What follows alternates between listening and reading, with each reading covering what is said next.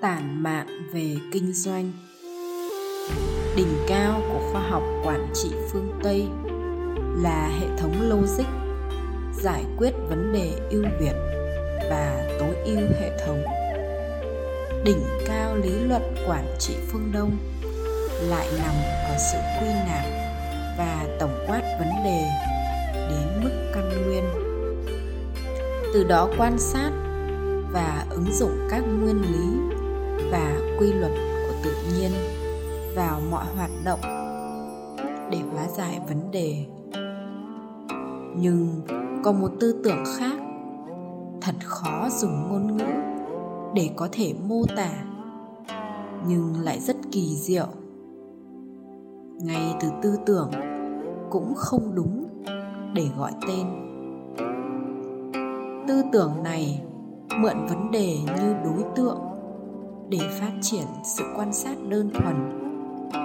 Từ đó, phát triển một dạng trí tuệ đặc biệt, có thể nhìn thấu nhiều lớp sự thật của đối tượng. Do vậy, mọi vấn đề được chuyển hóa hoàn toàn và tan biến ngay từ trong tâm của người quan sát, mà không cần phải giải quyết. Với hệ thống đầu tiên một người có thể trở thành bậc thầy trong việc giải quyết các vấn đề, có thể xây dựng và phát triển nhiều công ty lớn mạnh, chuẩn chỉnh, chuyên nghiệp. Với hệ thống thứ hai, một người có thể ở cảnh giới dạo chơi với vấn đề, vận dụng sức mạnh của tự nhiên để hóa giải vấn đề. Có thể xây dựng nhiều công ty bản sắc độc đáo, tinh tế, chạm tới ngưỡng nghệ thuật. Với hệ thống thứ ba, một người có thể trở nên vô hình với mọi biến động. Đi xuyên qua vấn đề, dùng năng lực tĩnh tại và cân bằng của tâm để chuyển hóa ngoại cảnh. Có thể xây dựng công ty với sự hòa hợp cực đại không giới hạn, chạm tới ngưỡng vô ngã.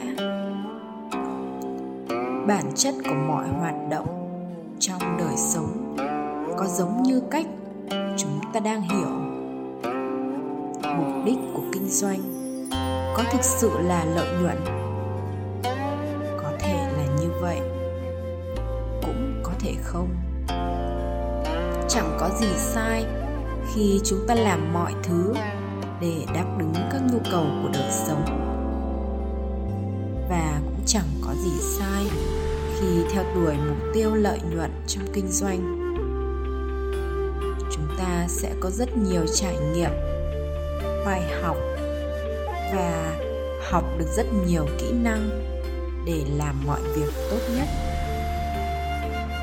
Tuy nhiên, có một sự thật khác ví như việc luyện võ, có thể là phương tiện để đánh người, để bảo vệ mình, để rèn luyện sức khỏe, nhưng cũng có thể trở thành phương tiện để tu dưỡng tâm tính, để đạt đến các cảnh giới nhận thức cao hơn, hiểu được các quy luật của trời đất.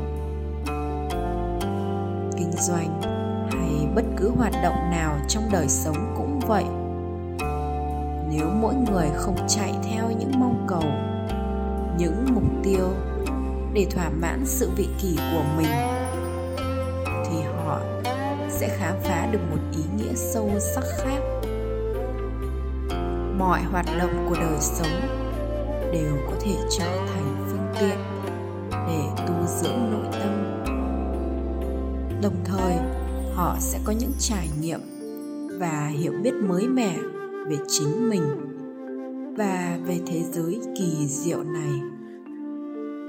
Con đường này dẫn đến đạo.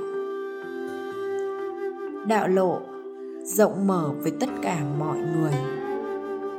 Nó vốn vẫn nở ngay đây, nhưng chúng ta lại không thấy bởi vì những ô nhiễm trong tâm che mờ và dẫn ta vào vòng xoáy của sự tranh đua và tham muốn. Ai đó biết cách dừng lại, thanh lọc nội tâm, có niềm tin và sự quyết tâm khám phá chân lý sẽ thấy được cánh cửa dẫn đến đạo.